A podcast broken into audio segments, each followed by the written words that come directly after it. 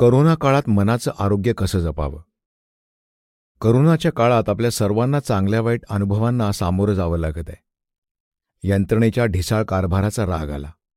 जवळचं कोणी गेलं तर त्याचं दुःख आहेच. मग त्यातून बाहेर तरी कसं पडायचं? स्वतःला सावरायचं कसं आणि पुढे जायचं कसं? यासारखे विविध प्रश्न प्रत्येकाच्या मनात साचले आहेत. याबाबतची सर्व आवश्यक माहिती आपल्याला मिळावी यासाठी स्टोरीटेलच्या माध्यमातून आणि वैद्यकीय तज्ज्ञांच्या मार्गदर्शनातून आम्ही तुम्हाला करतोय आरोग्य साक्षर. चला तर मग जाणून घेऊया. करोना काळात मानसिक आव्हानांना कसं तोंड द्यायला हवं? शारीरिक आणि मानसिकरित्या कसं निरोगी राहावं? या आणि अशा आपल्या मनातील अनेक प्रश्नांबाबत मार्गदर्शन केलं आहे पुण्यातील प्रसिद्ध मानसोपचार तज्ज्ञ डॉक्टर विद्याधर बापट यांनी. आणि ही माहिती आपल्यापर्यंत पोहोचवत आहे मी मिलिंद इंगळे. प्रश्न एक. करोनाच्या काळात आपल्या मनात अनेक प्रश्न घोंगावत आहेत. अनेकदा वाईट अनुभव येतात. दुर्दैवी प्रसंग दिसतात समजतात. अशा वातावरणात आपलं मन सकारात्मक कसं ठेवावं? आताची कठीण परिस्थितीही आपण सर्वांनी स्वीकारायला हवी. ही परिस्थिती अत्यंत दुःखदायक आहे. अशातच अनेकांच्या मृत्यूच्या बातम्या कानावर येतात. त्यामुळे एखादी दुःखद घटना कानावर आली तर ती प्रथम स्वीकारणं गरजेचं आहे. दुःखाच्या चार पातळ्या असतात. कदाचित त्याचा क्रम बदलू शकतो. एक घटना नाकारणं. आपल्या जवळच्याचा मृत्यू झाला आहे हे वास्तव आपलं मन मानायला तयार होत नाही. हे स्वीकारण्याची तयारी नसते. दोन परिस्थितीचा राग. सध्याच्या परिस्थितीत माणसांचा परिस्थितीचा डॉक्टरांचा राग येतो. तीन बार्गेनिंग. आपल्याला मरण येण्यापूर्वी अनेक जण देवाकडे प्रार्थना करतात की मुलाचे शिक्षण मुलीचं लग्न होऊ दे मग आपल्याला मृत्यू आला तरी चालेल अशा प्रकारे बार्गेनिंग करतात. चार नैराश्य. एखाद्या घटनेनंतर आपल्याला नैराश्य येतं. त्यातून अपराधीपणाची भावना निर्माण होते. सगळं क्षुद्र वाटतं. सगळं संपलं असं वाटतं. नंतर परिस्थितीजन्य अशा काही गोष्टी असतात त्या गोष्टी स्वीकाराव्या लागतात.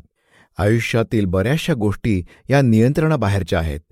त्या शांतपणे स्वीकारण्यापर्यंतच्या पातळ्या शांतपणे हाताळून लवकरात लवकर दुःखातून सावरणं योग्य असतं. जेव्हा आपण ताणाखाली असतो तेव्हा मेंदूमध्ये रासायनिक प्रतिक्रिया उमटत असतात. त्यामुळे बदल घडतो. अस्वस्थतेची मानसिक लक्षणं दिसून येतात. मनाची एकाग्रता कमी होते. आत्मविश्वास कमी होतो. कोणत्याही कामात लक्ष लागत नाही. निर्णय क्षमता कमी होते. काय करावं काय करू नये यावरून गोंधळ होतो. त्याशिवाय काल्पनिक भीती वाटायला लागते. छोट्या गोष्टींवरून रागही येतो. झोप येत नाही किंवा जास्त झोप येते. पचनक्रिया बिघडते. डोकेदुखी सोरायसिस थकवा येतो. रक्तदाब कमी जास्त होतो. लैंगिक इच्छा कमी होते. याशिवाय बाकीचे मानसिक आजार वाढायला लागतात. प्रश्न दोन. अनेकांना आपल्या जवळच्या व्यक्तींना जाताना पाहून अनावर दुःख झालेलं असतं. ते मनात साठवून ठेवणं खूपच कठीण असतं. मग ते व्यक्त करावं तरी कसं? मुळात एखाद्या गोष्टीचं दुःख झाल्यानंतर त्यातून मोकळं व्हावं. एखाद्याची मानसिक स्थिती अशी असते की ती व्यक्ती अनेकांसमोर रडत नाही. किती प्रमाणात रडायला हवं याचं काही ठराविक प्रमाण नसतं. कॅसेट जशी रिवाइंड करता येते तसं आयुष्य मागे नेता येत नाही. आहे त्या परिस्थितीला शांतपणे तोंड देणं गरजेचं असतं. मृत्यू किंवा दुःख कशामुळे झालं हे त्या घटनेवर अवलंबून असतं. त्यावरून दुःखाच्या तीव्रतेतून आयुष्याला कसं सामोरं जायचं हे पाहिलं पाहिजे. सगळ्या दुःखातून बाहेर पडण्यासाठी शारीरिक आणि मानसिकदृष्ट्या सकारात्मक होता आलं पाहिजे. मृत्यू अटळ आहे. तो आपण थांबवू शकत नाही. मृत्यू माझ्याच वाटेला का आला याला कोणाकडेच उत्तर नाही. कोणाचा मृत्यू कधी आणि का व्हावा हे मानवी आकलनाच्या पलीकडे आहे. पण अशावेळी भावना व्यक्त करणं मोकळं होणं गरजेचं आहे. व्यक्त होण्याच्या प्रत्येकाच्या पद्धती वेगळ्या असून नैसर्गिक असतात. त्या दाबून टाकू नयेत. दुःखातून बाहेर पडण्याचा प्रयत्न करणं हे गैर नाही. गेलेल्या व्यक्तीशी भावबंध कायम असतात. ते स्मरणात असू द्यावेत. कोणी गेलं की गिल्ट वाढतो. पण आपण प्रयत्न केला तर रुग्ण बरा झाला असता असा अपराध गंडपणा खूप काही काळ मनात राहिला तर नैराश्य येतं. रडणं हा त्यासाठी पर्याय आहे. तसंच जवळच्या व्यक्तींबरोबर भावना शेअर कराव्यात. नियमित कामाला लवकरात लवकर लागणं मानसिक आणि शारीरिक व्यायाम करणं अशा काळात गरजेचं असतं. त्यामुळे नक्कीच निरुत्साह कमी होण्यास मदत होते. प्रश्न तीन. अनेकांना या काळात लोकांचे व्यवस्थेतील यंत्रणेचे वाईट अनुभव आलेले असतात. अशावेळी त्यांच्याकडे दुर्लक्ष करता येत नाही. त्यामुळे सुद्धा मन निराश होतं. अशा गोष्टी एकमेकांशी बोलता येऊ शकतात. अशा अडचणी असतील तर स्वयंसेवी संस्थांमार्फत त्या सोडवता येतील का हे बघावं. वैयक्तिक दुःख पचवून आपल्याबरोबर कोणीतरी असावं असं वाटणं काही गैर नाही. योग्य कारणासाठी भांडणं किंवा प्रश्न विचारणं चुकीचंही नाही. पण त्याचा किती त्रास करून घ्यायचा हे आपण ठरवायला हवं. प्रश्न चार. आपली भावना व्यक्त करताना मुख्य उद्देश हा काय असायला हवा? मुख्य उद्देश ताण बाहेर पडणं हा असावा. एखादी व्यक्ती गेल्यावर तिच्याशी बोलता येणार नाही. मुळात ती व्यक्ती आपल्यापासून दूर आहे हे सहन होत नाही. आपल्याशी ती व्यक्ती संपर्कात होती. आता ती संपर्कात येणार नाही ती स्मरणात राहील. आपण संपर्कच करू शकणार नाही हे स्वीकारावं लागेल. त्यासाठी रडून बोलून मोकळं व्हायला हवं. प्रत्येकाची विचार करण्याची पद्धत वेगळी असते. पण अशा गोष्टी जवळच्या व्यक्तींशी बोलल्यास साचले पण राहत नाही. काही बाबतीत पुरुष इतरांसमोर रडत नाहीत. भावना व्यक्त न केल्यामुळे त्यांना अस्वस्थ वाटू शकतं. मनात खूप गोष्टी साचून ठेवल्या की त्याचे आजार निर्माण होतात. दुःख कसं झेलायचं ही कला आहे. दुःख हा आयुष्याचा अपरिहार्य भाग आहे. चांगल्या वाईट घटना घडणारच आहेत. तसेच सुखा इतका दुःखाचा विचार केला पाहिजे. लहानपणापासून ते मुलांना शिकवायला हवं. कठीण प्रसंगावर मात करता आली पाहिजे. जोमानं पुन्हा एकदा काम सुरू करायला हवं याचं शिक्षण मुलांना लहानपणापासून दिलं पाहिजे.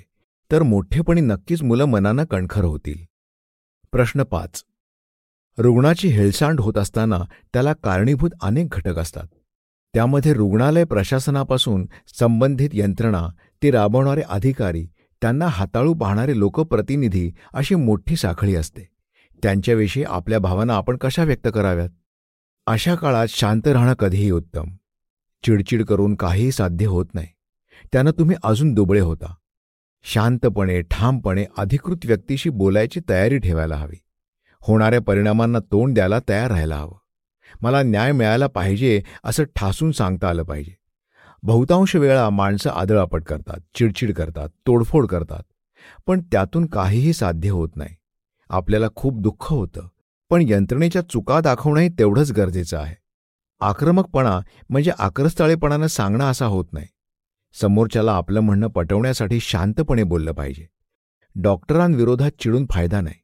त्यांनी प्रयत्न केलेले असतात. घरातील व्यक्तींसारखी काळजी घेतलेली असते. त्यामुळे सर्वच लोक या काळात तणावात जगत आहेत हे सुद्धा लक्षात घेतलं पाहिजे. प्रश्न सहा. समाज माध्यमातील कोणत्या गोष्टींपासून दूर राहावं आणि कोणत्या गोष्टींवर लक्ष केंद्रित करावं? आपल्याला आवश्यक त्या बातम्या जाणून घ्याव्यात. त्यातील बातमी उगाच अवास्तव कल्पना करणारी भय निर्माण करणारी असेल तर व्यक्तीला ताण निर्माण होऊ शकतो. पेपर वाचताना टीव्हीपेक्षा तुलनेनं भीती कमी वाटते. टीव्हीवर एकच दृश्य वारंवार दाखवलं जातं. मृत शरीर त्यांचे आकडे टाळेबंदीचं दृश्य ऑक्सिजन लावलेली लहान मुलं अशा गोष्टींचे व्हिज्युअल्स वारंवार दाखवल्यानं ताण निर्माण होतो. पण अशा काळात पॅनिक न होता परिस्थिती काय आहे हे लक्षात घेतलं पाहिजे. तसंच अशा प्रकारच्या बातम्या वाचायच्या की नाही हा निर्णयसुद्धा घेतला पाहिजे. प्रश्न सात. डॉक्टर आणि वैद्यकीय कर्मचाऱ्यांबाबतचे संबंध भविष्यात कसे असायला हवेत आणि त्यासाठी काय करता येईल? डॉक्टर आणि कर्मचाऱ्यांशी संबंध चांगले असावेत आदराचे असावेत. डॉक्टर पैसे मिळवत नाहीत असं नाही. पण माणूस बरे करण्याचं काम करतात. सोसायटीतील जे जे लोक सामाजिक काम करतात त्यात पोलीस पत्रकार हे सुद्धा आहेत त्यांना त्यांचं काम करू द्यायला हवं. तसंच त्यांना समाजात मानही मिळायला हवा. तो मान आपणच देऊ शकतो. प्रश्न आठ. मनात अनेक विषयांचा गोंधळ असेल तर समुपदेशकाची मदत घ्यावी का? त्यातून काय साध्य होईल? ती योग्य वेळ कोणती? मनात जर अनेक गोष्टींचा गोंधळ सुरू असेल तर समुपदेशकाची मदत घ्यावी. तो तटस्थपणे घटनांकडे पाहू शकतो. नेमका काय प्रॉब्लेम आहे तो शोधून काढू शकतो. काय त्रास आहे हे समुपदेशकाला कळलं पाहिजे. तो मार्ग सुचवू शकतो उपाय सांगू शकतो. माणसाला आतून बदलण्याचा प्रयत्न करणं हे मुळात मेंदूला पटणं गरजेचं असतं. समुपदेशकाची या सर्व काळात मोठी भूमिका आहे. पॉझिटिव्ह थिंकिंगसाठी आताच्या वातावरणात सकारात्मकता आणणं गरजेचं आहे. प्रश्न नऊ. मनात सतत अनेक प्रश्नांचं काहूर माजलेलं असेल तर व्यक्त होण्यासाठी कोणता मार्ग सर्वात चांगला आहे? मित्रांशी संवाद सोशल मीडियावरील पोस्ट की आणखी काही? एखाद्या मित्रापेक्षा तज्ज्ञाचा सल्ला घेणं गरजेचं आहे. रिलेशनशिप नोकरीचा प्रॉब्लेम या गोष्टी विश्वासातील व्यक्ती किंवा मित्रांशी बोला. त्यांच्यात प्रश्न सोडवण्याची क्षमता नसेल तर तज्ज्ञांशी बोलावं. अस्वस्थता ही डिसऑर्डर नसते. पण ते तज्ज्ञांनी सांगितलं पाहिजे. प्रत्येकाकडे पॉझिटिव्ह थिंकिंग असायला हवं. काही वेळा मेंदूतील प्रोग्रामिंग बदलणं गरजेचं असतं. मित्राकडे क्षमता नसेल तर मानसिक ताणतणावातून बाहेर पडण्यासाठी तज्ज्ञाकडे जावं. आपल्याला नेमका काय ताण आहे तो समजून घ्यावा. त्याची नोंद करायला शिकावं. कोणत्या गोष्टींची काळजी वाटते भीती वाटते कशामुळे राग येतो कशामुळे वाईट वाटतं अपराध गंड वाटतो का शारीरिक मानसिक अस्वस्थतेची लक्षणं दिसून येतात का भावनांचे ऑडिट होत असेल तर तज्ज्ञांच्या साह्यानं उपाय शोधायला हवेत. त्यांच्याशी बोलल्यावर ताण कमी होईल. गरज असल्यास औषधं घ्यावीत.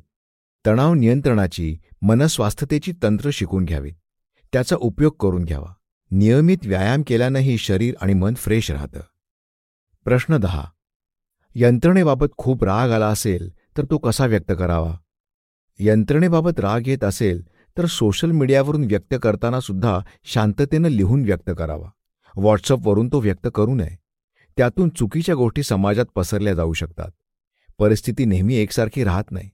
त्यामुळे नेहमी उपायात्मक दृष्टिकोन ठेवून अडचणी सोडवण्याचा प्रयत्न करा. प्रश्न अकरा. अस्वस्थतेला जबाबदार कोण?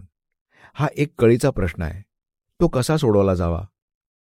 आपल्या अस्वस्थतेला आपलं आतील जग जबाबदार आहे. कोणत्याही परिस्थितीत शांत राहणं हे कधीही योग्य. अशा परिस्थितीत धैर्यानं वागलं पाहिजे. करोनाच्या काळात नोकरी कौटुंबिक ताणी निर्माण होऊ शकतात. म्हणून आपलं आतलं जग शांत केलं पाहिजे. स्वतःला वेळ दिला पाहिजे. व्यक्तिमत्व सकारात्मक होणं ही काळाची गरज आहे. करोनाची दुसरी लाट ही पहिल्या लाटेपेक्षा जास्त मोठी आहे. अशा परिस्थितीत शारीरिकदृष्ट्या तंदुरुस्त राहणं जितकं महत्त्वाचं आहे तितकंच मानसिकरित्या मजबूत राहणंही गरजेचं आहे. तेव्हा मनात काही खळबळ सुरू असेल तर नक्की कोणाशी तरी बोला व्यक्त व्हा आणि करोनावर मात करा.